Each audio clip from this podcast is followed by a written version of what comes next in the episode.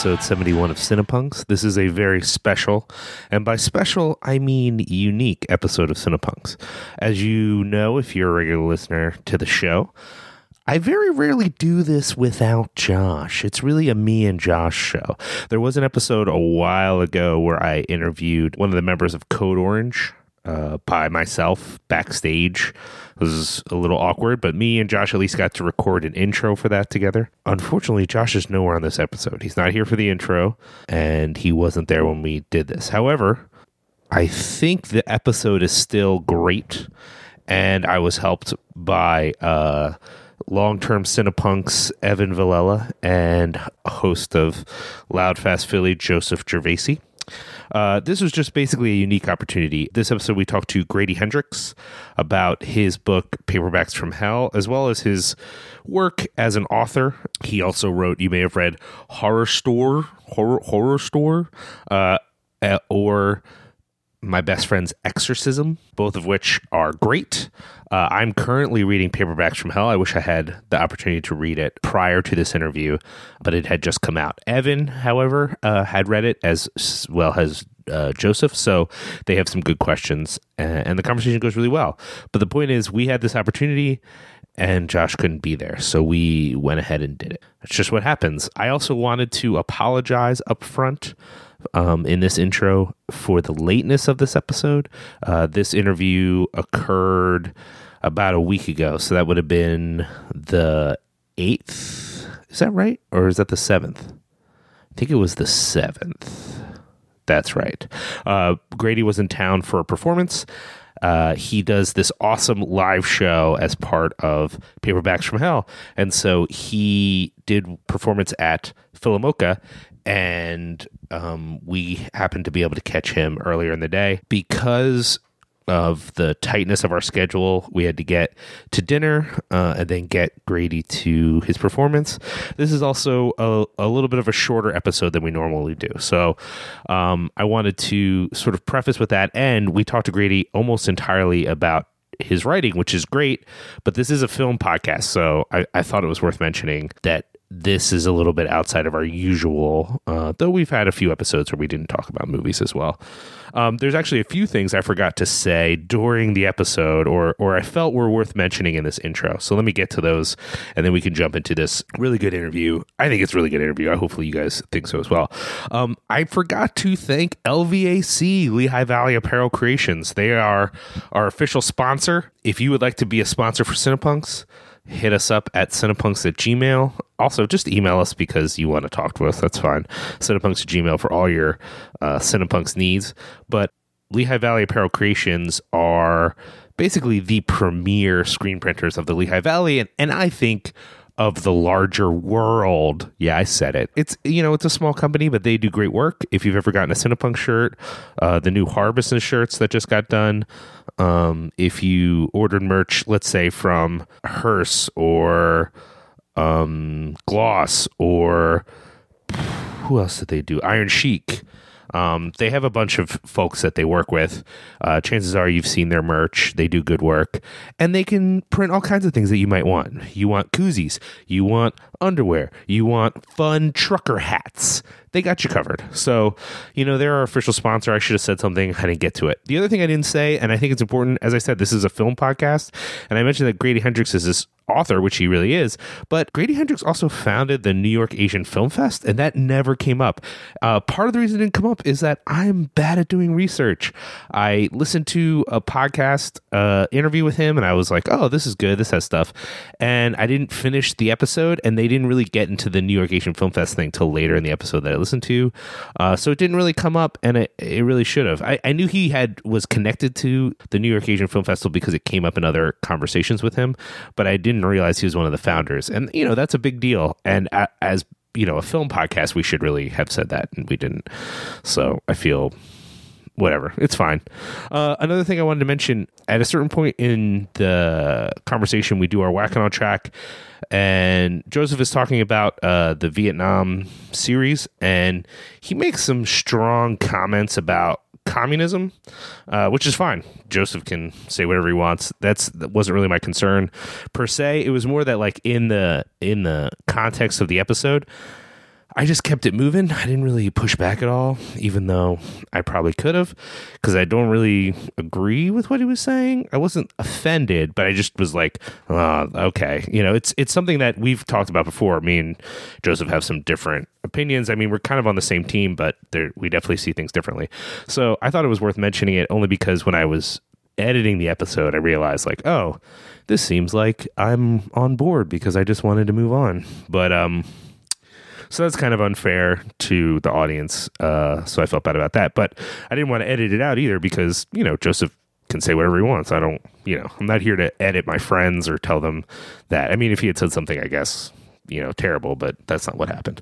Uh, he just said something, you know, that I didn't quite agree with, and I should have said something in the moment. But then I thought, I don't think actually the Cinepunks audience is too concerned with what I think in that way. So I kind of wanted to just move on and not make it a big conversation or get into it. Um, but if you are interested in that sort of thing, you know, me and Joseph could easily do an episode of, I don't, I guess that could be Cinepunks. It could be whatever and just talk about politics. But though we do occasionally make political statements, it's not like the purpose of the show. So I didn't really want to like make that what we were doing. Anyways, so if that bums you out, sorry. If it doesn't bum you out, cool. Then great. Didn't didn't bother you at all. I appreciate that. Uh, finally, one of the things I really wanted to mention, I I didn't. Uh, I shouldn't say that. All the things I wanted to mention were important, but one of the things I wanted to mention that I think are is important as well is that um, we have shirts for horror business now, and you know Justin went out of his way to get these shirts designed and printed, and he's kind of put himself out there to kind of get the horror business name out there. So I just want to make sure that on Cinepunks and on some of the other shows we we promote that because I I don't want Justin to just eat those shirts. So um, if you're interested in horror business shirts, they're not quite up on the Cinepunks website yet. Uh, that's going to take a little bit of an effort, but you can always hit Justin up directly on Twitter or you can email horror business at Gmail. I don't know what the email is. Uh, hit up Justin on Twitter, and then he can give you or uh, seek out Horror Business. Any episode of Horror Business, he puts the email in there, and you can email him about shirts. Uh, but they will be up on the Cinepunk store if you want to do this over PayPal officially with Cinepunks. Um, then they'll be up on the store soon. So I think that's everything. Again, thanks so much to Grady Hendrix. He is not only a great writer and an entertaining performer, he was a joy to talk to, just the nicest guy. And big thanks to Joseph and Evan. I, you know, I don't like flying solo, so having them there to support me was great. But I, I you know, I do got to say, I miss Josh. I miss Josh during this episode. Uh, I always miss Josh when I'm doing stuff without him. That's kind of lame, I guess, but that's true. Um, it's just been a busy time for both of us, so we haven't gotten to hang out as much. Uh, I do know that Solarize has been playing some shows, so uh, we didn't mention Solarize during the episode, but as one of the things that you should be doing and supporting and checking out, um, go ahead and check out Solarize if they play anywhere near you. I know they were just in Boston this weekend. So thanks a lot. Uh, thanks for your support. Please subscribe, rate, and review. Especially subscribe on iTunes. That really uh, gets our sort of name out there. And tell your friends about us, or maybe order a t shirt. That'd be cool too. Whatever you want to do. Anyways, thanks for listening. Talk to you later. Don't talk, just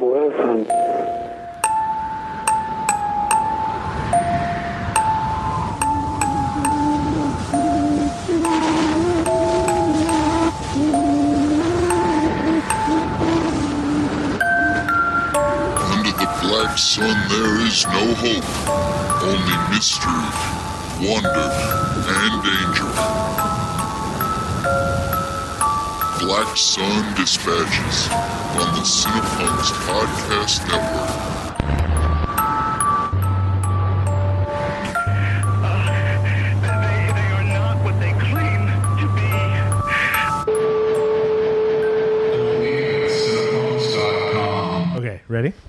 Yeah, I guess. I'm Liam O'Donnell. I'm Josh Alvarez. No, you're not. Yeah, you're right. I'm not. You're listening to a very special episode of Cinepunks. Unfortunately, we are not featuring the wonderful and magnanimous Joshua Alvarez. So we've gotten two people to replace him. One is Evan Villela. Say hi, Evan. Hey. The other host of Loudfast Philly. I should say Evan also is our main graphic designer and a great guy in many ways. It's not true. 'Cause I'm about to say that Joseph is of Exhumed Films. He is the host of our own Loudfast Philly. He's just amazing, and so then I didn't want to make it seem So like you're just giving me pity. well, that's what I'm saying. I don't want to make it seem like you don't do anything. Like you do stuff. Hmm. You work. You have a job. You keep a beautiful home. Yeah. Thank you. I have to say your appreciate that. bathroom looks very nice. I saw zero pubes on the floor. I cleaned it before you guys got here. Yeah, that's what I'm saying.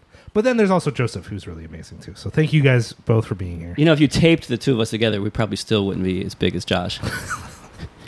we can I try. wasn't- We can try later. And see I if it wasn't works. gonna make that joke, but I knew if I like hinted in that direction that you would make that joke. So I mean, I'm glad that th- you. thank you for setting me stepped- up for it. He Yes. did. stepped into he it. did break my rib, giving me a hug. So did, you know. you, did you? Okay, let's first introduce our guest.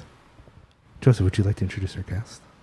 Oh, this is Grady Hendrix. Yeah. Hello. Grady is the author of a new book, Paperbacks from Hell, uh, of uh, My Best Friend's Exorcism, of Horrorstör. You gotta say it with Uh, the umlaut though. Oh, how do you say it with the umlaut? Harder store. Is it it's store? Store. Okay, I'm into that. I'm into that. Like a Swede.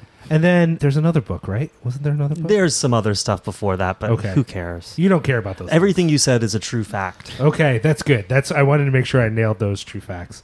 Um, did you know that Josh broke Evan's rib? I don't think we ever talked about that. I, I did hear. I did hear that hmm. before. He was giving you a hug, an affectionate hug. And He broke he your came rib? up behind me when I was setting up a table, and he like bear hugged me and lifted me up, and I got like off the floor, and then I felt it pop, Ugh. and I literally just yelled at him to let me go, and then I like doubled over.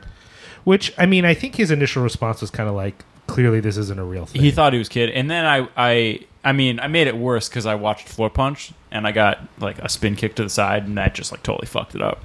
so it could have been some other delinquent's So problem. a little bit of both, I think. I have to apologize because a, uh, a little beep came through on my watch. I get uh, news updates, and I'm, every time I get a news update, I look at my watch and think, "Oh, Donald Trump is dead. Donald Trump has been indicted." And then every time it's like National Geographic has found a new bat in Borneo. It's never Donald Trump is dead or been indicted. I just wish they would stop looking for bats in Borneo. It's just a little too much for me. Leave bats every alone. time there's a new one, there's going to be a beep, which is going to ruin the podcast Well, that's fine. Hopefully, one of them will be a nuclear war, and then It's coming. or bite Donald Trump and he becomes a vampire. oh, Even worse. No, 'cause then Even worse. Yeah, like Gas he'll be fire? undying. We can't Can you imagine shit. trying to get a vampire out of elected office? It's Uh, impossible. you just can't There's no invite him anywhere, and then he can't what would you do? What would you do? He's I like, mean, I'm a can you have to- vampire. It, He- you resurrect the founding fathers and then have them fight, but then they're still there. Yeah, he would be like every law ever passed applies to humans only, and I'm a vampire, so there's no term Uh, limit. I'm not convinced You you could good even get a bat out of the White House. Like if he just turned into a normal bat, getting that out of the White House would be the problem. with his hair. Well, that's Imagine true. that bat with the hair. Well, that might be easier though. Maybe the hair would wear, weigh him down. Uh, it seems light and fluffy to me. That's no, that's it's fair. effervescent. Uh, I guess I should say because this is usually what Josh does, and I always forget. This is episode seventy-one. Hmm. Um, Congratulations, by the way. Oh, I know, seventy-one episodes. Can you believe it? You're like It's- an old man. It's not that impressive. I didn't think you'd make it to seven. I mean, we barely did, so that's, That's fair. Grady, thank you for being here. I don't know why I would bring this up because none of you can go, and it already happened. But uh, Grady's here for an event tonight at PhilaMOCA. Um, if you are somewhere far away and you get an opportunity to uh, go see Grady, you should do that. You will be going around the. I'm going to be going around like like a like a virus, like a Bornean bat. Uh, I'm going to Portland and San Diego and L.A. and Tulsa, Springfield, Missouri. Whoa, whoa. Uh, maybe even Detroit, New Jersey. Like I'm everywhere. How, do, how does this work? I mean, do you, uh, do you is this on you to get there? Uh, And, no, no, no. uh, This is well. Sometimes it is like, uh, but but my books are selling okay enough that my publisher helps now. Mm-hmm. So they like they this time out they're picking up the bill. Is this Quirk? Are you on Quirk. Quirk? Yeah, yeah, yeah. That's Um, pretty hype. And then London. If anyone in London listens to this podcast, I'll be there. I'm Uh, sure we got like a person in London. Big It's probably to Guy N. Smith out in his remote like country manor. yeah, I wonder if he knows about the book and how he's been additionally immortalized in the book. Yeah, well, you know, it's interesting. Some people like it and some don't. Like, I've, I've heard that there are a couple of authors who it leaves them very cold and irritated, and other authors who are really excited to be in it. Do So- you? I mean, can you elaborate on that, or do you? Well, I don't I don't know who's who, you Right, know, but okay. like like I know some people are psyched. Someone was like, "Oh, Tom Monteleone was really happy to be in the book, blah blah blah," and then someone else was like, "You know, ew, author so and so they they think you didn't read their book nicely," Hmm. and, and that's fine. You know, hey, not everything's for everyone. You know, that's why they make chocolate and vanilla ice cream. Yes. Oh, that's fair. That's fair. Was that an? Ex- well, we'll get into this in a second. Yeah, I felt like you wanted to do the introduction. Yeah, no, sorry. that's fine. No, that's fine. Um, well, um, now I'm just totally all off balance. Are you whacking and on track? Yeah, let's- you have let's do that. Hopefully not whacking though. No, we're only on track. You're no Harvey Weinstein. So uh, every episode we do a little just uh, uh, feature, a copyrighted feature of this podcast. Did you mail? Did you write it down and mail it to yourself? To I did it? actually. That's crazy. I put it on a postcard. That was a very nice Mm. postcard. Does that not count? Does the postcard not count? God damn it. I don't know. It's called whacking on track. I'm not going to do the thing. Me and Josh do a thing where I'm not going to do it because I wouldn't feel right doing it. Okay. Josh isn't here, so we're not going to do the thing. But what? It's whacking on track, and as the guest, you get to choose whether you want to go first or you want to go last. I want to go last. I appreciate that. Which one of you wants to go first? I'll, I'll happily go first. Do it. All right. Uh, well, on track, I've been watching the Vietnam documentary, uh, the Ken Burns Lynn Novick. I watched it in its entirety now, so that's 10 episodes at 18 No hours. spoilers, please. It ends real bad. I assume- and also I- begins real bad. I assume it ends with John Rambo coming back to America. yes, if, there is that little epilogue. They, that- they, that- they drew first blood, not him.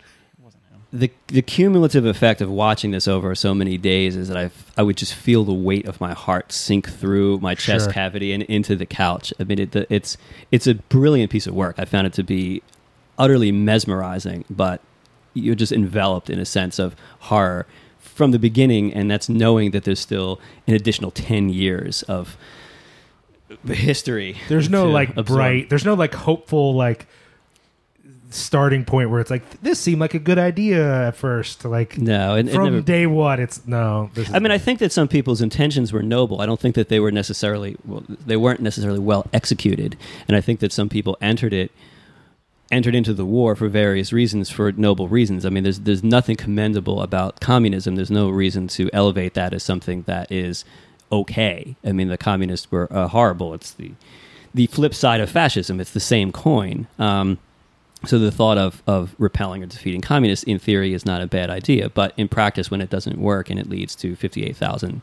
American dead and you know, millions of uh, Vietnamese dead, is a tremendous debacle, especially knowing that many of the people who were involved in this process knew that this was not something that was going to work out and continue to send people over.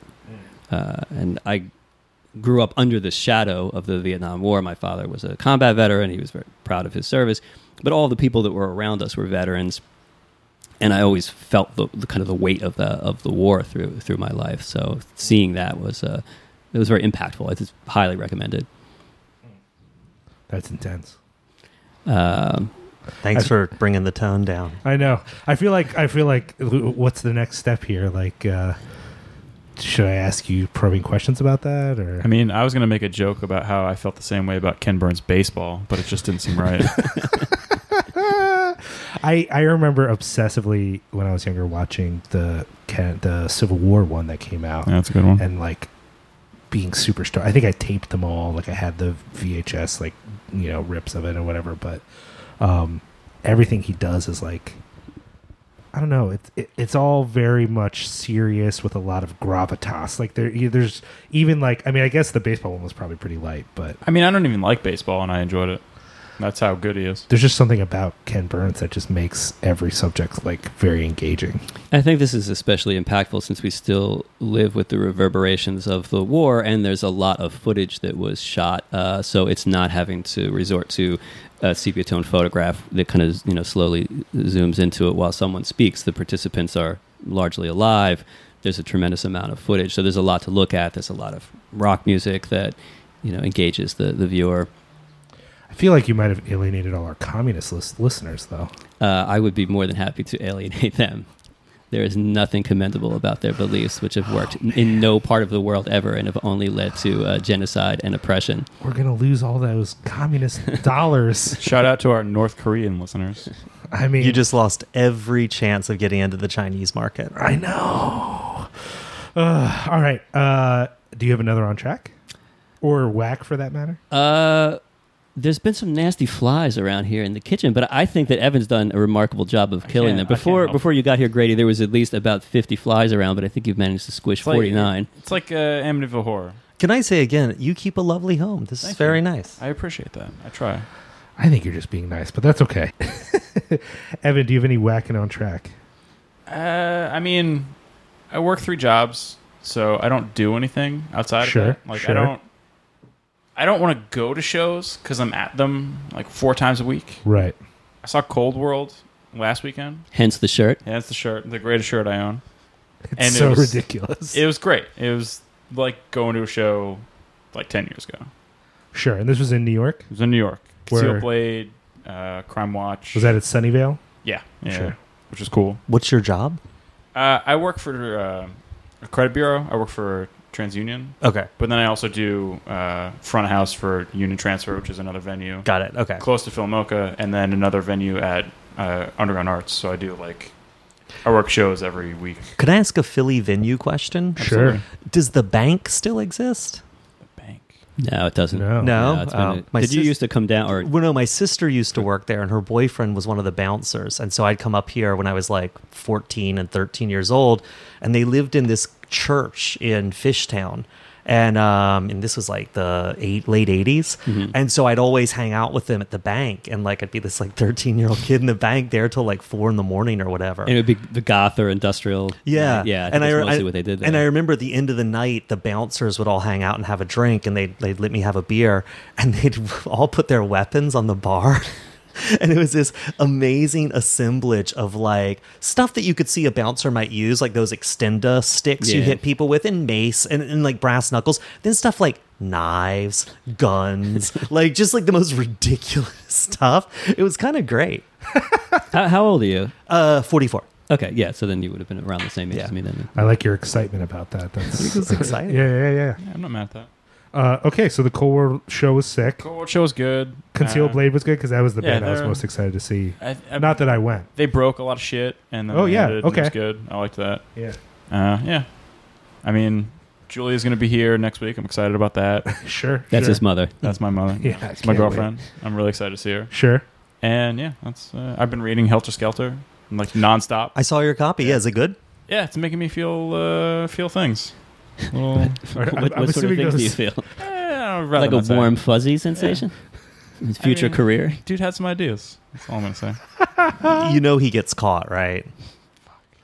like I, I, I think if you reading it, like reading, watching ET, you know, it's like get- he's gonna get away. He's gonna get away. I I went on a work trip recently, and that was like I had just picked that book up, and I'd never read it fully. I like I'd flipped through it, and I brought that with me to read on the plane, and I pretty much had it with me every time I because we were in a resort in Wisconsin. I didn't go anywhere else outside of that resort, so I just had it with me in between the meetings. I would just read it, and one of my bosses came up to me and was like, "Why are you reading that?" Like I didn't have an answer for him. I was like, I I don't know. It seems like a good thing to do. And he was just like, okay, and then just kind of like walked away. And then people would like give me weird looks from across the room and not really speak to me. Hey, it's a good way not to have to communicate with anyone else. You know, you know, the only right answer to that question would be, "Oh, because I'm gonna kill you all." I, I just think he had a lot to say, and I'm uh, I'm interested in it. I just feel like this is this is the beginning of the story of how Evan ended up in HR, how Evan ended up on unemployment. I've been working there for three years and they haven't fired me yet, so I don't think that's gonna do it. Let's be honest. Yeah, but when you come in and kill everyone at some point, then they're going to trace it back to that book. They, They saw might. the You're gonna original get sign. HR is gonna give you a warning, a serious fair. warning when you As kill long everyone. as- Try as long the as they ebook just, next you know, time. no one sees the cover. That's true. You need a Kindle. Well, I needed. I like when I fly. I like to have a book that makes people not want to talk to me, and that was the one that I chose. So and I really appreciate the purity of you're doing the old school mass market Oh yeah. paperback. yeah. Oh yeah.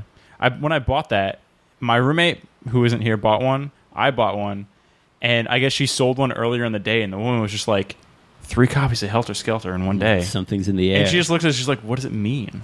And I was like, "I, I don't." I have, Race war. you know, I'd like to recommend Mein Kampf for you if you Oh, ever I've- want to, you know, I've already read additionally it. uh, alienate. I had to read that for school, actually. I feel like at this point you could also recommend the art of the deal. That might also help. No, you. I don't. I'm not. Interested. I'd rather read Mein Kampf again. oh God. All right. Uh, any anything else? That's pretty much it. All right. I gotta I gotta work a Gogol Bordello show tonight and tomorrow. I'm not excited. That about sounds that. whack. Yeah, it's gonna. It's very whack. Okay, cool. Uh, on track, I went last night to the Mahoning Drive-In Mm-hmm. to the double feature of Monster Squad and Night of the Creeps. Uh, Was that an Exhumed Films one, or, or one of theirs, or someone else? It was one of theirs. I'm sure they probably got the prints from Harry, though. That's my assu- whenever they have prints that are good prints, I assume that's where they got them. But I don't know. Uh, but it was theirs. I mean, usually when it's an exhumed thing at the Mahoning, they don't uh, re-show stuff. Like it tends to be a variety of things. You know, like each night will be different.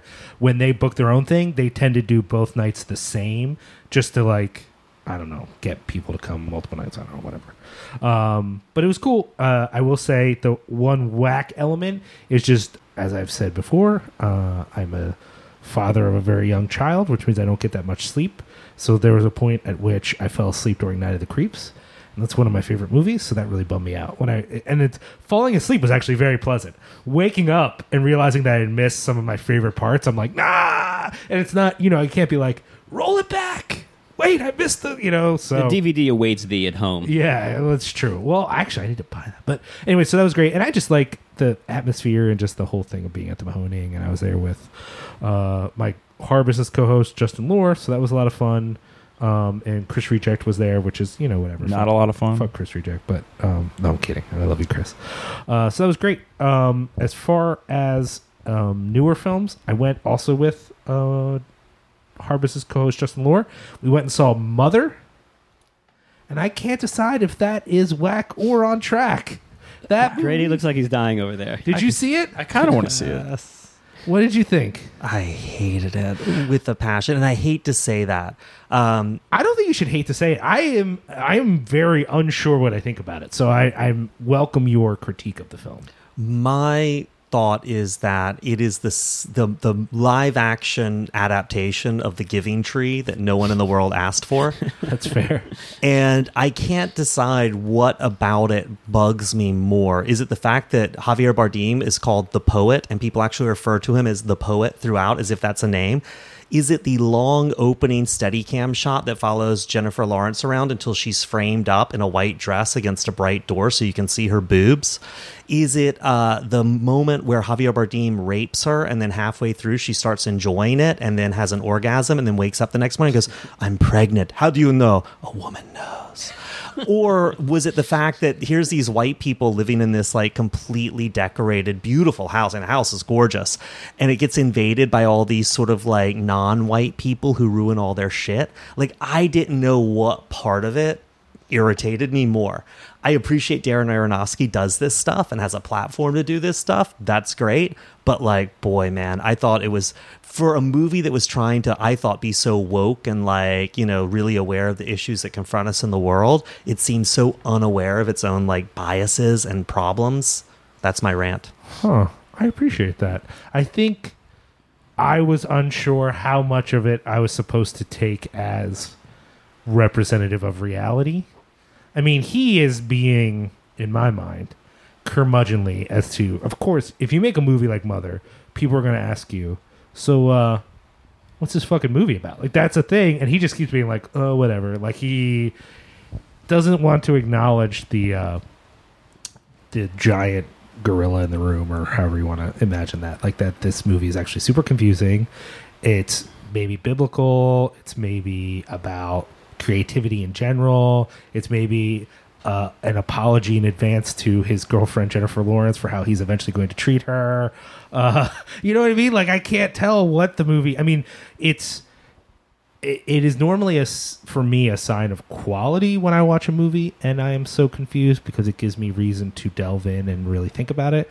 But for this film, it fe- it feels like there's a lot I appreciate, but I'm not sure it's worth it to me to spend time, quote unquote, figuring it out.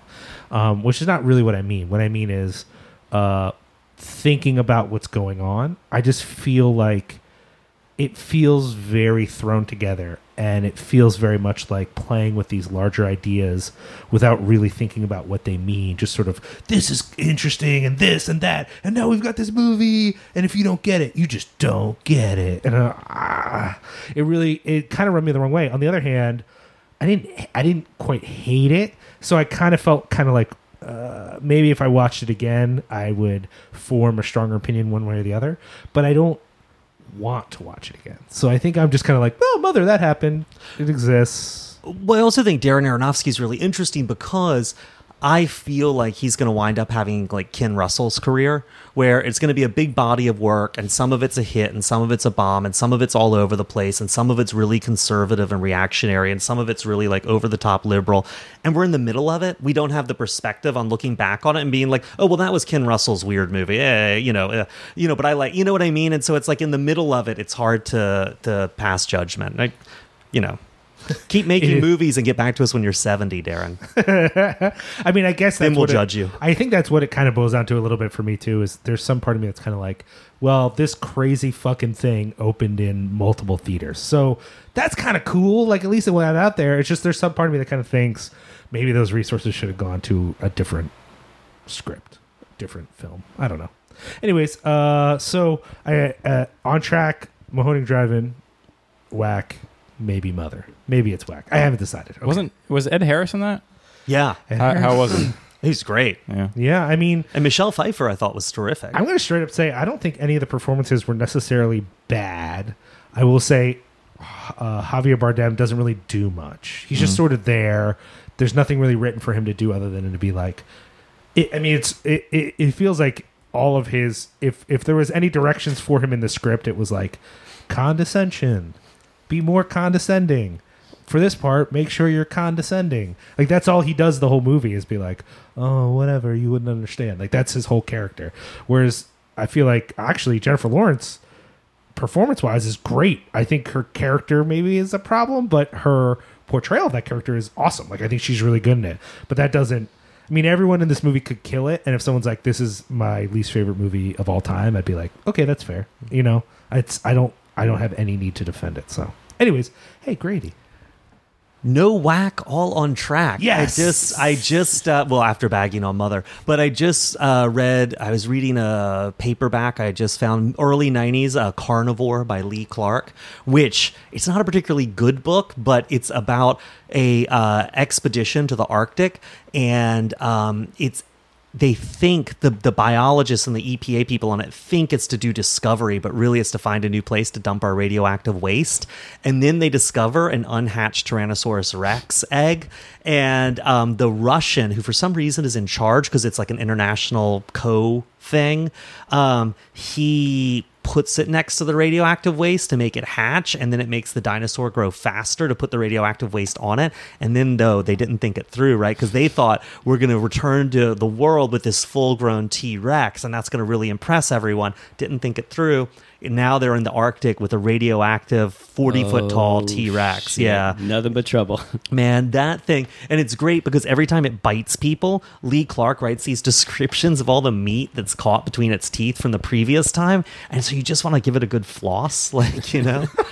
So the cold doesn't affect it adversely, being presumably a cold-blooded creature. radioactive waste. Oh, so that kind- yeah, okay. that they, okay. they, Yeah, they, you thought they- through, there's like yeah. a two sentence hand wave Yeah. on that. They're like, well, clearly it's mutated from the radioactive waste. Yeah. and then go with it. Yeah, exactly. Um, and also, I hate to sound like a, a ripoff, but uh, I was going to say Vietnam, the Ken Burns. Oh, you've been watching it. Yeah, I dislike Ken Burns stuff in general. I just find it very, I don't know, it doesn't do it for me. Um, but this is really great. It's really great. Uh, Peter Coyote's soothing narration Yeah, is yeah. so good. I'm only on episode four. And like you, you're like, Jesus Christ, there's eight more of these. How much more fucked up does this get? Yeah, the- Um, in the two- Episode eight is perhaps for me was was the worst because some of the personal testimonies were, were so so difficult to. Well, that's the two things I love about it. Is one, I'm learning how to pronounce Vietnamese names. Really, Mm. like like I didn't know D is a Z. You know, Diem. Okay, cool. Yeah. And Nguyen, I never knew how to pronounce that, and now I'm learning. It's good. You see it on the screen. You hear people say Way. it. Way. Yeah, exactly. yeah. Um, and uh, the other thing is uh, that story they tell in the first episode where it's an American vet. And he's like, Oh, yeah, you know, I didn't really talk about Vietnam. My wife and I were friends with this other couple, and we were friends for 12 years before our wives were talking one day and realized we'd both been in Vietnam together. Mm-hmm. And you're like, Jesus Christ, it's like your really good friend. You know, you were both in the military, and you went 12 years without ever met. Yeah. That's messed up. I mean, Um, and then the last thing is I just went to see the new Wong Jing, Donnie Yen, Andy Lau movie, Chasing the Dragon. Oh, how was that? Uh, really terrible. Um, but uh, it's, you know, because it's made for the mainland market too. And so it's about Sure. It's set in the 70s and Donnie Yen's crippled Ho uh, who's like uh, a drug dealer in the 70s who worked with Lee Rock who's an infamous famous real life corrupt cop from back then who Andy Lau played in a two movie series in the early 90s and Andy Lau plays Lee Rock again. But a, a lot of CGI a lot of green screen. It didn't quite the action's great but it sort of ends once they turn Donnie Yen into fulfilling his moniker crippled Ho. Uh, and so like um so it's sort of like there, there's not a lot there, but I have to say, great, great cameo performance, or I guess co-starring performance by. Has anyone here seen Red to Kill? Yeah, yeah. Yeah, the the Hong Yeah. Kong movie Yeah, about yeah, the yeah, yeah. necrophiliac serial rapist stalking the stool for developmentally disabled adults from the early 90s. Ben Ng, who plays the necrophiliac serial rapist, plays one of the crime bosses in this, and he's fantastic. And there's and he's like in his 50s now, and he looks great. And there's a moment when he makes a, a junkie drink a big foaming hot glass of piss, and I'm like, you know. I'm so glad that's Ben Ng's moment to shine. I like that you took what could have easily been a whack and turned it into an on track. I like very much appreciate that move. You gotta find the gold, you know? No, totally. That makes sense. Uh, so you don't think people should see that? No, it wasn't great. But you know, I'm glad I saw it. It had its moments. I appreciate specifically the piss moment. Yeah, The piss moment and, and a couple of action scenes are a lot of fun because they do them, they really feel like real people fighting, but they're still choreographed. So people fall down, they like punch and hit themselves by accident. You know what I mean? It's like, it's kind of great, but it's like there's two scenes like that in the first 40 minutes and it's a two hour and 15 minute movie.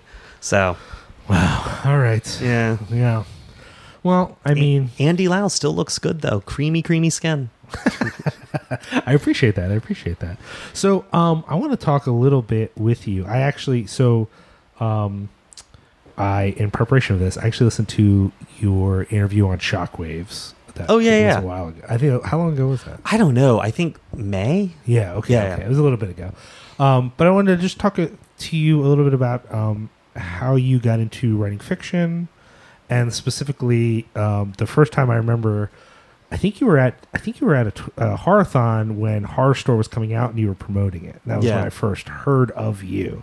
Was people being like, "Oh, this you wrote Horrorstör," and I was like, "That sounds really interesting." Um, and and you started me going from there. And then I know we want to spend some time, obviously, talking about the new book, but I kind of want to just start there about like how did you get into this this thing because I know from that you originally were in journalism, right? Yeah, and actually, it's funny you say that Exhume Fest because was that the Exhume Fest where I broke a styrofoam cooler of beer? Yes. And I remember that, and I was like, "What the hell?" Oh, I felt like such a dick. And the thing that's interesting is I broke that all over the dudes in front of me. Who this guy Doogie Horner, who comes to those all the time. Oh, yeah, Doogie. And Doogie is now the art director at Quirk, and actually did the art, the layouts, and everything on Paperbacks from Hell. All comes around full circle. Is he still doing stand up comedy? Is that still a thing? Yeah, it is. I don't know if he's doing as much. He's doing books mostly, but I, and he had a kid, so I think that limits his. Sure, sure, and, sure, you sure, know. sure. Um, but yeah, I started out in journalism, if you can call it that. I mean, I was a freelance writer and I wrote for Variety and a bunch of papers. But Sure. it's you think of journalism as like war journalism, and like when you're sitting in a screening room watching like you know a, a- some terrible movie, like it doesn't. You don't feel like a journalist. Uh, but yeah, I did that for a long time, and then in 2008, all those jobs just died. I mean, it was bad. Like freelancers were roaming the streets, like you know, writing for a byline, and Sure. um, the the the strong ate the weak, and so I decided to do something even stupider, and I decided to double down on writing fiction, and I went to Clarion, which is a fantasy and science fiction writing workshop. Um, Oh yeah, yeah, yeah, yeah. yeah. Yeah. How was what was that like? it was amazing. It really was. And I was really nervous about going because I grew up pre Harry Potter.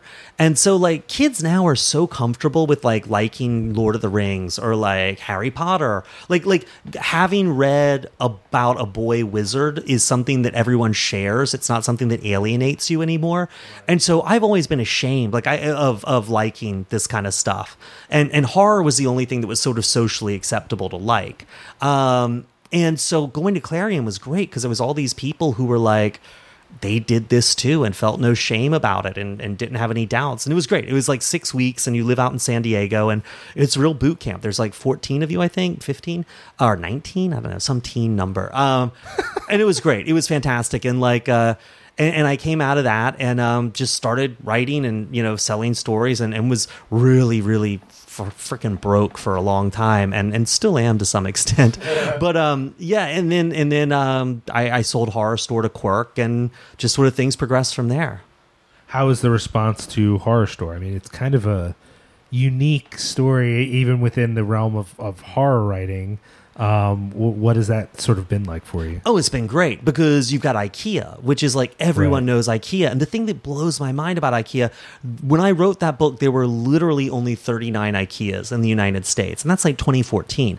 But everyone knows what IKEA is. Like there's 50 something IKEAs in Germany, there's 39 in the US. We're bigger than Germany. But everyone knows IKEA owns this chunk of our mental real estate. Right. Uh, it's super popular in China, Thailand, Korea. And so, what to me was the rude awakening is it did really well and like sold all these foreign territories and all this. And then my best friend's exorcism came out. It did well and it's really doing better now with the, the paperback and that great cover that uh, Doogie did. But without that bigger pop culture tie-in of having the IKEA name, you know, I'm like, why are my sales like a quarter of horror store? You know, and it's because people know IKEA. You know what I mean? That's interesting. Yeah, it's uh, it's really it, it's really hard out there for stuff that's original. I'm not saying it's superior in any way, but like most writers at the level I'm at, who are like New York Times best-selling author, they're a New York Times best-selling author because they did like a Star Wars tie-in book or something. You know what I mean? Like. I'd love to do a Star Wars tie-in. but I mean, that'd be Sure, amazing. yeah. Um, but it's just like like you to move those numbers with books, you have to be tied into some huge piece of, of IP like IKEA or Star Wars or the Harry Potter universe or something. Because it's really books just don't sell. Um, Yeah. you know, it's it's weird. Doing paperbacks from hell has been weird to see like all these sort of people who were second tier writers back then, like you know Dean. Well, Dean Koontz was first, I guess, but like Peter Straub and like Sure. John Saul, who were big names, but they weren't Stephen King, they weren't Anne Rice. They, you know, they made these enormously amazing livings writing this stuff, and I it, that doesn't happen anymore. There's not that mid list. I've heard it mentioned that uh, Horrorstör is in development for a TV series. Is it in a development hell, or is it? I mean, is it moving along? in yeah, it way? seems to be moving along. I, it comes up for renewal again on the option. It keeps moving. I mean, they didn't like just just put it on ice, but and they did. I've read some of the scripts they wrote for, it, and they they licked the problem of how to make it a series. I thought pretty cleverly, but you know, it's like people are really nervous about committing to TV these days, you know, and it's like there's always interest from sort of like platforms like YouTube that's doing dramas and stuff, but the hmm. people who have it are like they're they're shooting higher than that. So hmm. it's it's still going around. It comes we got to review the option in like October. Oh, we are in October. Yeah. So yeah. So I don't know. And also I'm the writer. Like no one cares about me. Like Do you will you have an involvement in a finished product in any capacity? no, and- so and you like- just sell off and Yeah, I mean they keep me posted and stuff, Yeah. and I have some moral authority. Like I can say I really think this is a terrible idea, and they'll listen to me maybe, um, depending on how many times I do that. But like if we all had a meeting, me and all the people working on this, I'd be the guy. They'd be like, "Oh, can you go get some coffee?" You know, like like I- bring me back a donut. so you won't be executive producing. No, I'll be my name will be on All as an so you get the executive producer. Yeah, but executive producer credits are like you know that's what you give people who you just want to have go away. Yeah. Usually, like me. I like that you o- own that, that you just want to have go away. so, but this is your first. So, switching a little gears a little bit to paperbacks from hell. Is this your first nonfiction Yeah. book? Absolutely. Talk a little bit about where this came from because it's kind of a unique way of talking about horror, of sort of, i- i- in a way, like uh, making a sort of uh, history or a response to that. It it strikes me as interesting. Uh, as far as the sort of study that it is, you know, I don't know if there's another book like this, let alone on this topic. which blows my mind. I would have thought someone would have done this by now, and I didn't Sure. realize no one had done it until I was like in the middle of writing it and looking for sources and stuff. And I'm like, God damn it! Why doesn't someone write this book so I can rip it off? um, but yeah, I mean, I basically, you know, there, I was a film guy first, Yeah. and in film, there's a tradition of you go out, you find weird stuff, and you show it to other people. And I didn't see that with books so much, you know, on, on a big scale. And so I started just wandering around and grabbing stuff and reading it at random. And um, I, I, I was writing about it for Tor. And my editor at Quirk, Jason Rekulak, really liked the columns. And he's like, look, no one here is going to go for it. Like, sales and marketing are never going to say yes, but would you be interested if I pitched a book like this? And I was like, yeah, sure.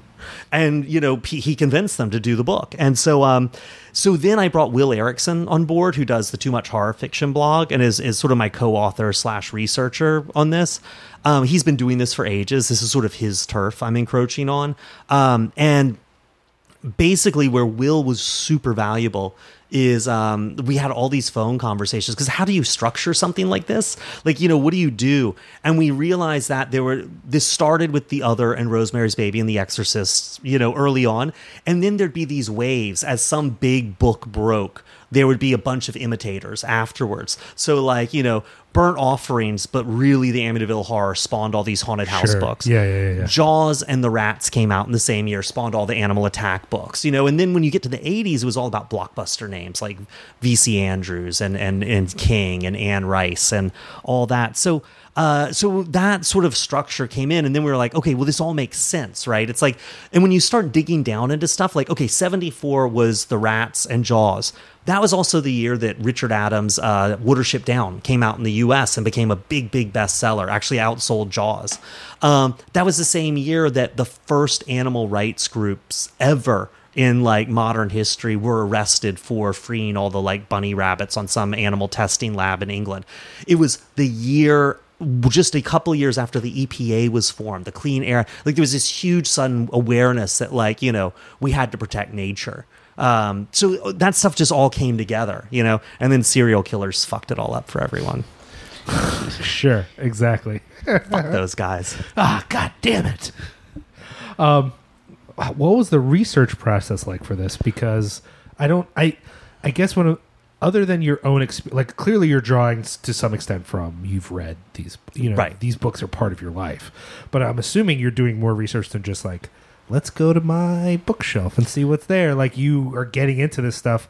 How how is it even finding that information? it was weird and it came in in parts like i was halfway through reading the book before someone like facebook me was like what'd you think when you read the black exorcist and i was like there's the a black exorcist i was like, you know what i mean and then i of course i found it and, and read it and uh you know and i missed of course the gay exorcist which was the Oh, wow. gay hardcore paperback version of the exorcist Is it called the Gay Exorcist? it's called The Gay Exorcist. Yeah, Maitland McDonagh uh, That's texted me about it. Yeah, and um, so it's I feel stupid. You know, I miss so much stuff. But like people will tell you stuff, and you'll follow. You'll just go down a rabbit hole. I mean, I would spend days on AbeBooks, just like Wow. doing different searches and stuff, and seeing what came up, and and you start to recognize authors and publishers and all that.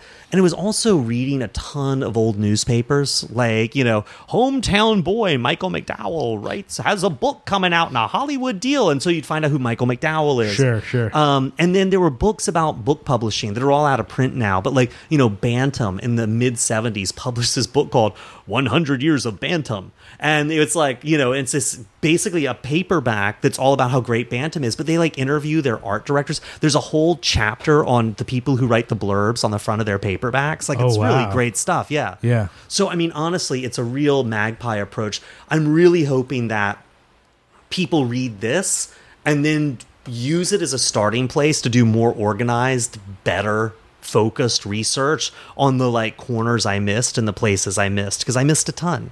There's no Nazis. I in think this. it's certainly having effect uh, almost immediately because I've looked up some of the books that you wrote about that I wasn't familiar with, and I've noticed that the prices on these things, which were a penny, Yeah. you know, have skyrocketed, Which I to hate. 14 dollars, and then some of them for hundreds if they think that nobody else is selling the thing. I know. You're also listed as bestseller on Amazon. Uh, Oh, yeah, number one bestseller in 20th century literary criticism. yes, I am so excited. There's some dude who was writing on his Virginia Woolf monologue for like 20 years, and it came out, and he's like, "I'm number three, number two. What the? Who the hell is this asshole?" like, um, so yeah, I hope I crush someone's dreams. Have you managed to contact uh, any of the, the writers that you write about? I assume that Oh, tons. many of them are dead, but you've spoken to some of the ones that are still. Oh yeah, a lot of it, and a lot of the artists too. Um, and you know, and these guys are great, you know, like, and they're really fascinating. Like Michael Blumlein, who did a lot of the Abyss books that came towards the end, he was great, and he's a he's an MD, and like he wrote The fic- Brains of Rats. Brains of Rats Yeah. and XY and um he and so uh we were talking and he was really honest and he was saying, you know, when XY came out, which is this really weird gender bender book that's kind of amazing and horrific. Um, and he writes in this very cold Cronenbergian language. Um, he said, you know, it was marketed as a horror paperback because that's sort of what the market wanted then. And he's like, it never occurred to me that it was horror. And he's like, and actually, the cover of that book and having it labeled horror, he's like, it was so upsetting to me. It upset my mother. My sister was really. He's like, I didn't write for like two more years. For two years after that, I couldn't write anything. He's like, and and you know, and that's kind of you know. I feel like everyone's building their brand these days, and so it's really nice to have someone be honest, you know.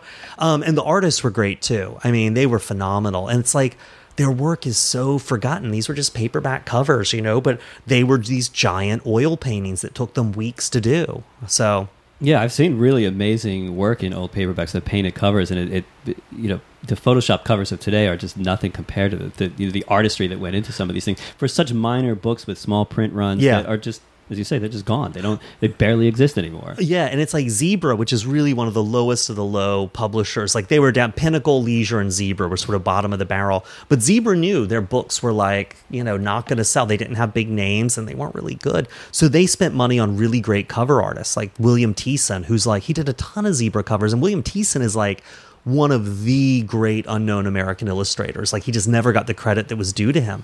But he did all these zebra covers because they were willing to pay him. You Yeah, know, you would always know. I mean, I remember as a kid looking at the shelf, a zebra cover had always a very distinctive look. Yeah. So you knew that it was them. black background and probably a skeleton yeah, being there's some- industrious. some, yeah, some form of skeleton. That brings me to uh, a question. I, I I haven't been able to like tear into it yet, but I've been flipping through it as much as I can get, and there are a few covers that really stood out to me as like a couple of my favorites, like you know, crab human sacrifice, obviously, as we were talking about earlier, and then there's the one on the back. Uh, I think it was like the little people, where it's like the little gnomes, the the Nazi the leprechauns. yeah, yeah, yeah. Uh, are there a few that like stood out to you as like a couple of your favorites? There's not so much the covers that stood out as my favorites, but some of the artists. Like I really like um, Lisa Falkenstern. She did tons of the zebras, but she also worked for. Um, Pocket, I think, for a really long time. And her stuff, she does really amazing kids and really great skeletons. So I don't know if you remember the book Pin about the kids who um, their dad dies and he's a doctor, and they imagine or believe that the anatomical dummy that he used to teach them the facts of life, and he would throw his voice and have it talk to them about uncomfortable subjects. There's a movie, Canadian movie The- version this. based on the movie. book. Fucking love that. The movie. movie's great. It's so fucked up. Yeah, and the book is amazing, and she did the cover for that, which is phenomenal. Does the does the book make it ambiguous as to what? Like, I think the movie. I can never tell if the movie means to be this, but there are parts of the movie where you're like, maybe they're right, and Pin is like the movie's done in such a way where there's a couple of moments you think, you know what, Pin is real. It's it's not just craziness. The book, it is 100%. You know, it's the brother throwing his voice. Sure, sure, sure, Um, But, I mean, do they have the sex scene, the three way sex scene? That, yeah, it's so twisted. oh god damn it. Um, and the author of that is Andrew Neiderman, who was who became VC Andrews' ghostwriter and has written like Oh, forty wow. something VC Andrews books. He's actually pretty good. Um, but Jill Bauman, who did these great, she did dolls, a lot of dolls with like cracked faces and broken faces. But she also did a lot of really just wonderfully gory covers of like. There's this great book, Midnight. That's a woman like a clock at midnight. A woman's like impaled on the, the hands of the clock uh, Tom Hallman, who did some really striking, very graphic, uh, stylized stuff for books like James Herbert's Shrine uh, and Fire. He does beautiful fire. Um, I mean, Richard New. I mean, there's so many people. You know, Mark and Stephanie Gerber. Uh, who did? I don't know if anyone's ever read Hobgoblin, which is like the Dungeons, but they, yeah, yeah, the ste- Into the, the step microphone, back, yeah. Joseph. Oh, so, sorry, yes, yeah, Yeah, yeah. the step in cover for uh, Yeah. Hobgoblin is great. So yeah, The so their stuff is great. So well, the book is weird because the book's really kind of tedious, and then the last fifty pages is just this giant stab down at a Yeah, a Halloween bloodbath, party, yeah. and you're like, I wish the whole book was this crazy. when I was a kid and I got the book and I saw all those really cool creatures in there, I thought there were going to be really cool Me creatures too. in the book. So going through 400 pages of this guy's angst. Yeah. and then the bloodbath, but no cool creatures was really disappointing. You know, it's funny. It's like you you see covers like Blood Sisters, and as a kid, things are really literal, right? Is it If the John Russo book? Uh, no, it's um. Oh God, I can't remember the name, but but like you're so literal as a kid. You're like, there's a skeleton graduate. It's a really beautiful William Teason cover. Skeleton in a cap and gown at graduation, sniffing a flower, and you're like, oh well, this book's gonna have skeletons going to college, you know. Yeah. Uh, and you read it, and it's a book about a class reunion with some girls who are mean, and a girl died, but it wasn't their fault. And then they think they see her, but really they're just overtired. Yeah. Like, and a church burns, but no one dies. And you're like, well, skeleton graduation. Yeah, I think the only book that has actual skeletons doing things is the. Uh, I don't know if you've read the Skeletons by Al Sarrantonio, which is. Oh, yeah, I haven't read it, but I know what you're talking about, yeah. stuff where skeletons of all of everyone are reanimated. So there's an Abraham Lincoln skeleton. Oh, that's and great. They're all at war with one another. So there's good skeletons and bad. Skeletons. How can you tell the skeletons apart though with no hair? I don't know if he's wearing a stovepipe Yeah. hat and he has a 'Cause his head's hole cold. or a fake beard too. Yeah.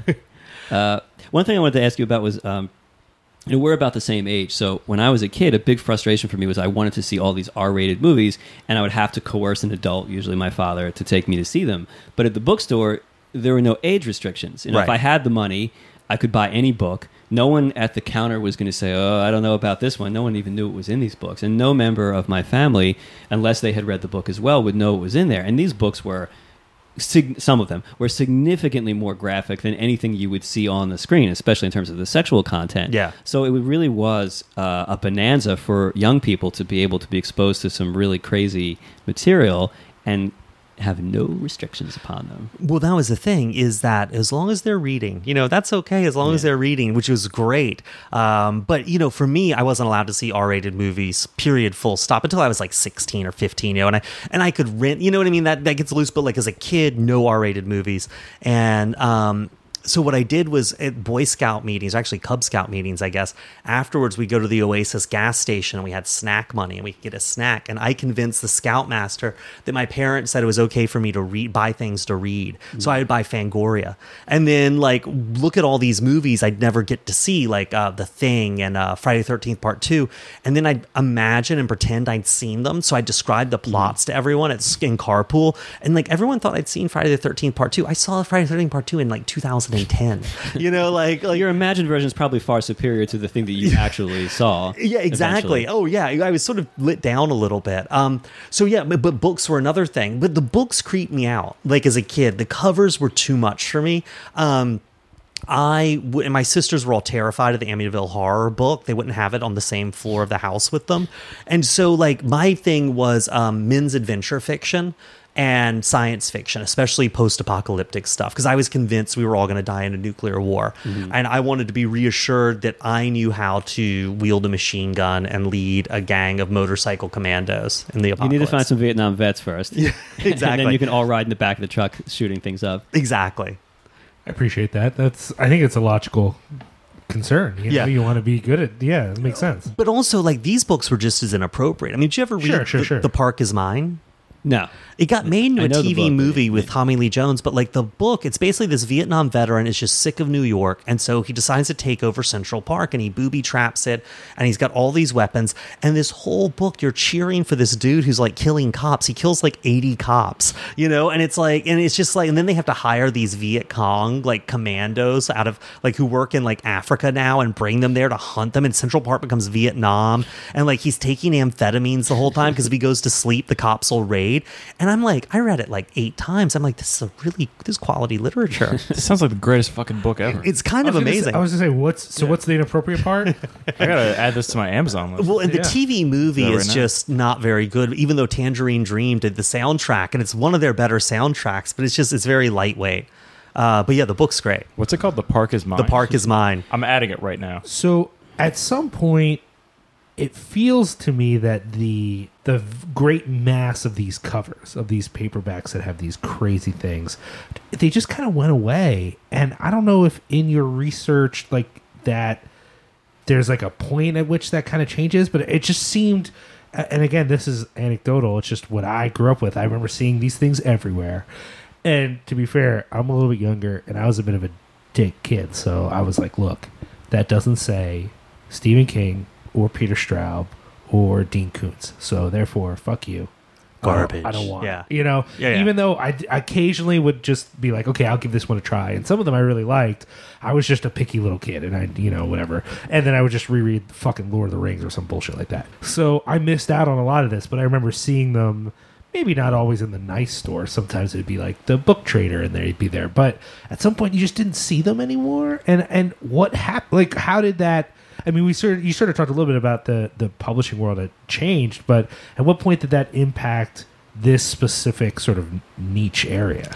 well, well, sort of three things happened, and um, basically, one thing is publishing sort of collapsed in the early '90s. Like all the big houses were merging, and they they were publishing too many books. You know, there was just too much product coming Sure. out, and and so a lot of stuff had changed about the way publishing worked. Like Midlist no longer existed; it was a blockbuster or it died, and so that was one thing that happened. The other thing that happened is that uh, Silence of the Lambs came out, the book in '88, and the movie in '91, and serial killers were suddenly like the next big event, like the first big event in publishing since maybe Anne Rice's Vampires. Sure. like that was the next big trend, and basically horror was getting so devalued that everyone was just changing to thrillers. And writers were like begging their editors please market my book as a thriller which would have previously been horror. So that was the other thing. And and and the third thing was there was this real arms race to have to get reader attention. And what publishers felt was that the gorier and more over the top the book was and the cover was the the more it would sell and so covers were just getting grosser and grosser Out of control stuff. yeah, yeah, and like, um, and at the same time, Splatterpunk came out in the mid '80s, and Right. that, you know, Splatterpunk was just it was a reaction to the sort of the moral majority, which made sense, but it was a really juvenile reaction, and those books were just so. Reading them now, you're like. Jesus, I mean, they're they're they re- a lot of them really are books about women being raped and murdered. Yeah, I haven't Um, reread many of those books, but I read a lot of them when they came out, and I was wondering if any of them actually hold up. Do you think that any of them actually hold yeah, up? Yeah, I mean, there's, there's some people, and there are people who sort of transcend that genre. Like Poppy Z. Brite was considered splatterpunk to some extent, but I think her or his, I guess now stuff really like holds up. Um, even though it's gory and over the top and hypersexual. Um, Jack Ketchum, he was there before Splatterpunk and he lived on. And Joe Lansdale, I think, is someone who came out of Splatterpunk, but who cared more about like, you know, am I going to stab her in the vagina or the butthole? Like, you know, Yeah, I never think of him in the, in the same terms as say Skipp and Spector, or, right you know, Skipp and Spector, you know they're by all accounts are super nice guys but like their stuff was really rough i mean i read the scream which is their rock and roll novel which i really appreciate because it goes there you know but it's also the first female character you're introduced to on the second page of the book is a woman at a show and someone's looking up her dress at her pussy. And like within five pages like uh, the other female character who's been a pov character is like raped and murdered and the big evil monster from another dimension is called mother or no mama mm-hmm. and she's a giant hermaphrodite who has a carnivorous vagina like hmm, I whatever mean, could this mean? yeah, it's just it, it's just reading it now in sort of the heat of the moral majority because their thing was fuck you moral majority. You say we're we're like rotten and heavy metals rotten and horrors rotten. We'll show you what rotten is like in your face, which I get. But like outside the heat of that cultural moment, Yeah, the just kind lasting of like, effect as a piece of literature, as Yeah. a book that stands to be reprinted and read by subsequent generations of audiences. yeah, it's a little lacking. And the problem is they're good stylists. I mean, you know, they're way better than a lot of other people. But like, you know, David Schow's Kill Riff. I mean, fun book, but like, man, it is so gratuitous. Like at one point, the hero, the hero of the book, they decide to like the hero's like actually evil too and he's met this really nice he's a vietnam veteran he's killing the members of the heavy metal band that gave a concert where his daughter was trampled to death in a riot and you're like okay i can get behind that and but then he meets this like hitchhiker who's escaping from her abusive boyfriend and he like helps her out and she's like oh can i stay in your cabin? That's like his staging ground for his killing race. He's like oh yeah sure and like this dude is like your main character. You're on page like 200 of a 350 page book. And then he's like, yeah, women. And he basically beats her into a coma with a log in graphic detail and then rapes her for a while. Now And he's a cult film programmer. yeah, exactly.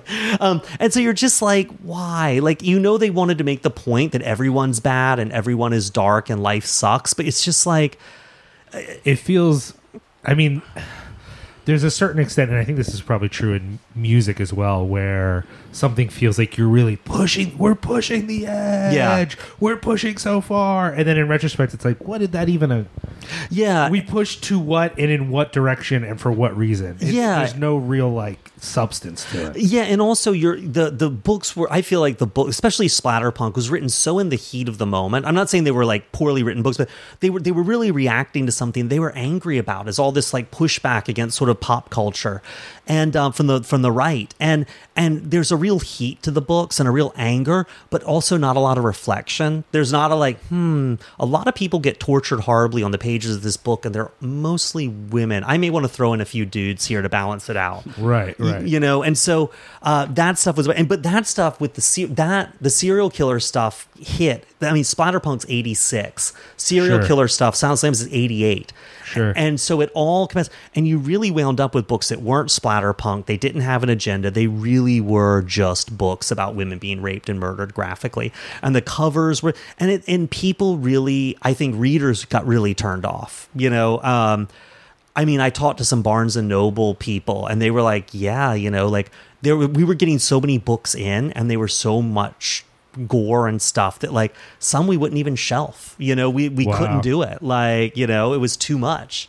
Um, so and that's sort of where they went you know and the magazine started to shut down the publishing imprint shut down and like 94 is when i think it all ended but really 96 is when zebra closed its horror line and that's that's the tomb that's the gravestone Well, speaking of, of Zebra, I wanted to talk about uh, you know one, one of our favorite Yeah. writers, or it's someone who is very featured very prominently in the book, uh, which is William W. Johnstone. Who, like, when I was a kid, my father read his books, and they were the only ones I wasn't allowed to read because the, the level of the content was was so so much more out there than other things.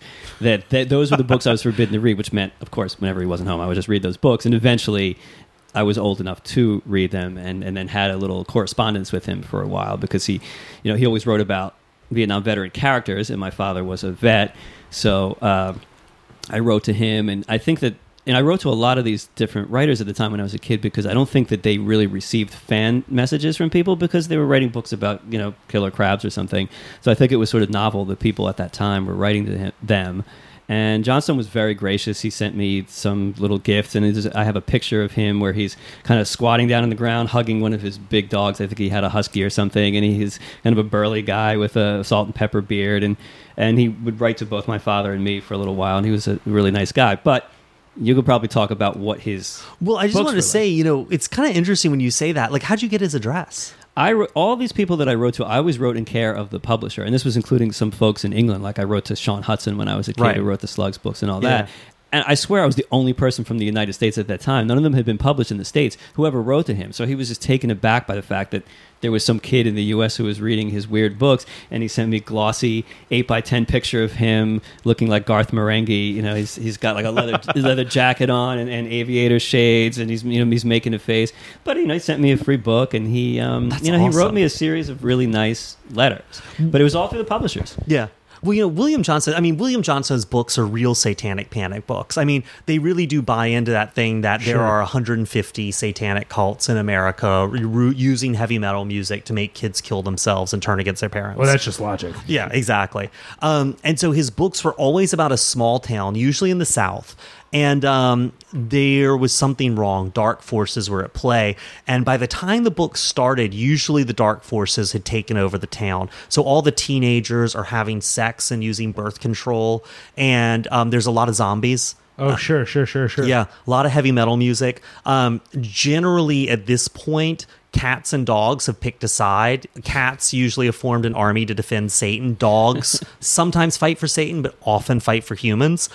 Um, and and so usually an outsider will enter into this conflict and there's a lot of hymn singing a real obsession with anal sex. Like the dude is obsessed with anal sex.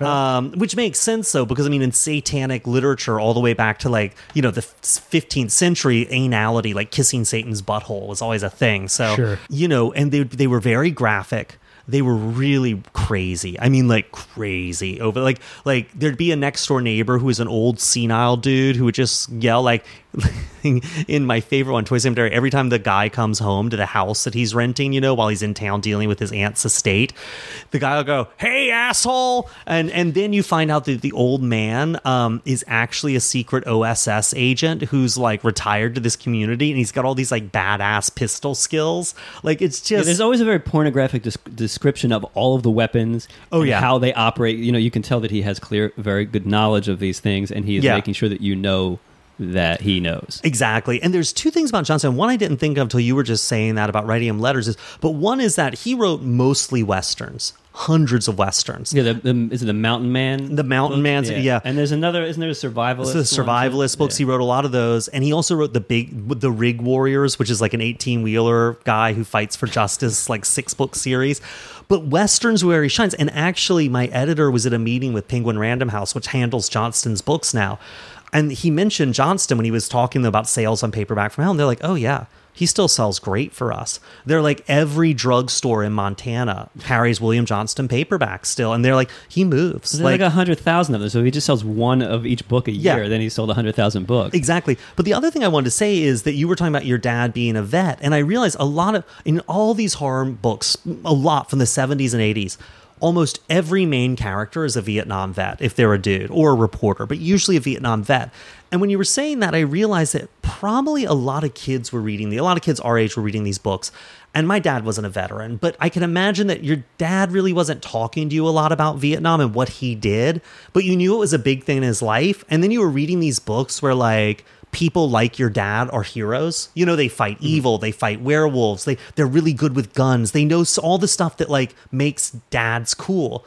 And I actually have to think, you know, that's kind of an amazing thing. Like I think a lot of kids probably connected with their dads who were vets over books like this. Yeah, because they seem like such badasses in the books, and if you're not hearing about it in real life, then what you're getting is instead the vet is shooting a werewolf in the fucking head. You know, Yeah. that's pretty cool. And, and a lot of them were like sort of a lot of the vets in the books are very retiring. They're reluctant to bring their skills out. But when they have to, they exactly. have. Yeah. But it's like it's like you know the way someone won't talk about having been in combat or something. You know they don't want to talk about it. It's not a funny story to them. You know they don't want to impress their kids. yeah, usually that. the people who like to talk a lot about that are people who are bullshitting you and want Yeah. to seem like a more noble or they were like a quartermaster at Fort uh, Bragg or something. Yeah, yeah. Well, I also th- I just wanted to say that I think that the, the the demographic for those books at the time they were coming out was men of that age. You know, That so they too, would yeah. have been men who had started, and we're seeing a reflection of themselves. You know, it's like me coming into that Yeah. town. You know, Do you think? I mean, in that sense, is there a significant difference between the books that were coming out at certain times and then the horror films that were coming out? No, amazingly, they were really linked closely. I mean, yeah, I mean, like when slashers started getting big in movies, like not not as fast in the early '80s, but like in a few years later in the '80s, more and more and more slashers. When horror got more kid oriented in the early '80s, with like Friday the Thirteenth about campers and everything, instead of The Exorcist about a mom, you know, it's like suddenly the the paperbacks, you know, you start having Christopher Pike and R.L. Stine, and they started getting really kid oriented and sort of oriented towards the youth market. Um, and there was a back and forth. Like what I think really launched, and I can always be wrong, but what I think really launched the killer kid trend in the mid 70s was the Omen novelizations. Sure. Because those sold millions of copies, millions. And there were five, only three movies, five books. And funnily enough, the first book, novel number four, which is the first one to go off movie, page one is a character from the pre from the Omen three having a rectal childbirth as she gives birth to the grandson of Satan. Oh, okay. Again, I mean, with, again with the buttholes. people are into butts. I guess Yeah. so that's the thing. I'm having Satan's baby for my butthole. Hello. I have a bit of a question too. Um, Oh, yeah. I know that it's primarily horror, but have you delved into any of those like men's pulp adventure, like The Executioner or like Deathlands or any of that kind of stuff? I haven't, and it's really just because there's so many people who've done that. Like, Mm-hmm. there's some great. They don't get big distribution, but there's some really great books about sort of the history of men's adventure stuff.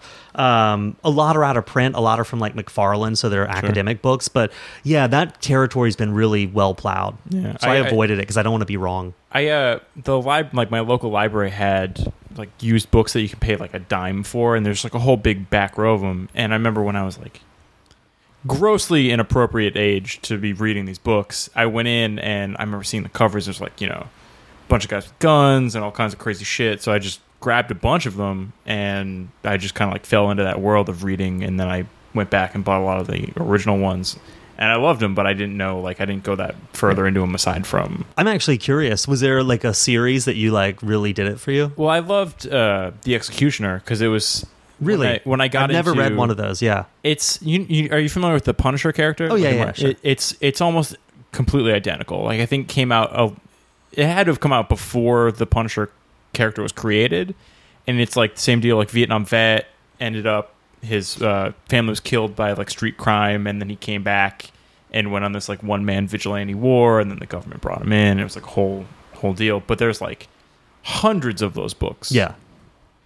and I, I just always kind of gravitated towards that. I don't. I've never understood. I've never gotten the appeal of that ever.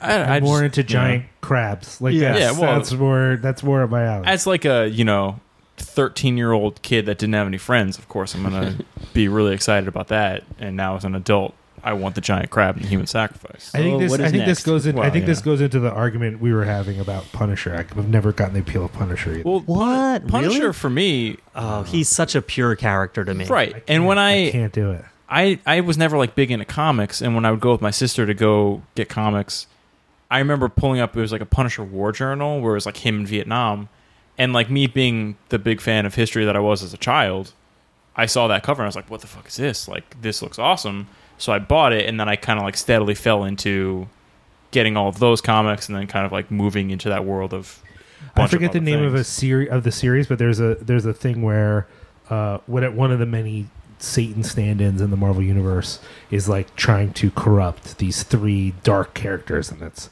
Wolverine, Ghost Rider, and the Punisher.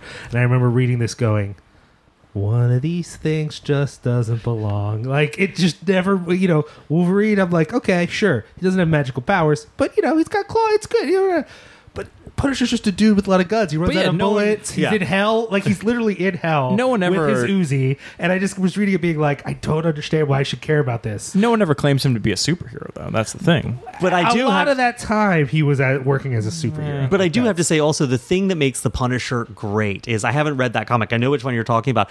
The thing that makes that character so great is I guarantee you he is not phased to be in hell. He's just No, like, not oh, at okay, all. who do I shoot? No, I mean you're you're right, and I want to feel that, but I could never get it. I just it it's the same as like why I always love those like gritty '70s New York movies. Yeah. because it's just there's like a See, certain I- element of like sleaze and grit to it that I love. for some reason I like that more. If if the Punisher, I don't know. We we can have a whole episode where Yeah. we debate the Punisher. Apparently, I can have a whole episode where I debate everyone about. So we'll have a special mother episode. We'll have a special communism episode. we'll have Special taking a break episode. Punisher episode. It'll be I- great. you're really putting up with a lot today. I know. I am so put upon. And the good natured one of this duo, Josh, isn't here. He's the one who's always being nice, and I'm the one who's always being cranky. And that said, oh my god, do you see this guy right we here? need to.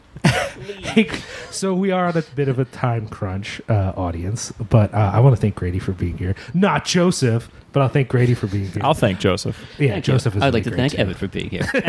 no, thank you guys for having me. This Uh, is fun. I wish I wish I'd been on time so we had more- Obviously, you're plugging the book "Paperbacks from Hell." Yes. Are there other things you'd like to plug, or are there ways people can find you on the interwebs? The only thing I would suggest for someone who wants to be around me more, I can't imagine why, is just gradyhendrix.com. Sure. It's all my books, all my events, everywhere I'm going to appear so you can make sure to be out of town on that day.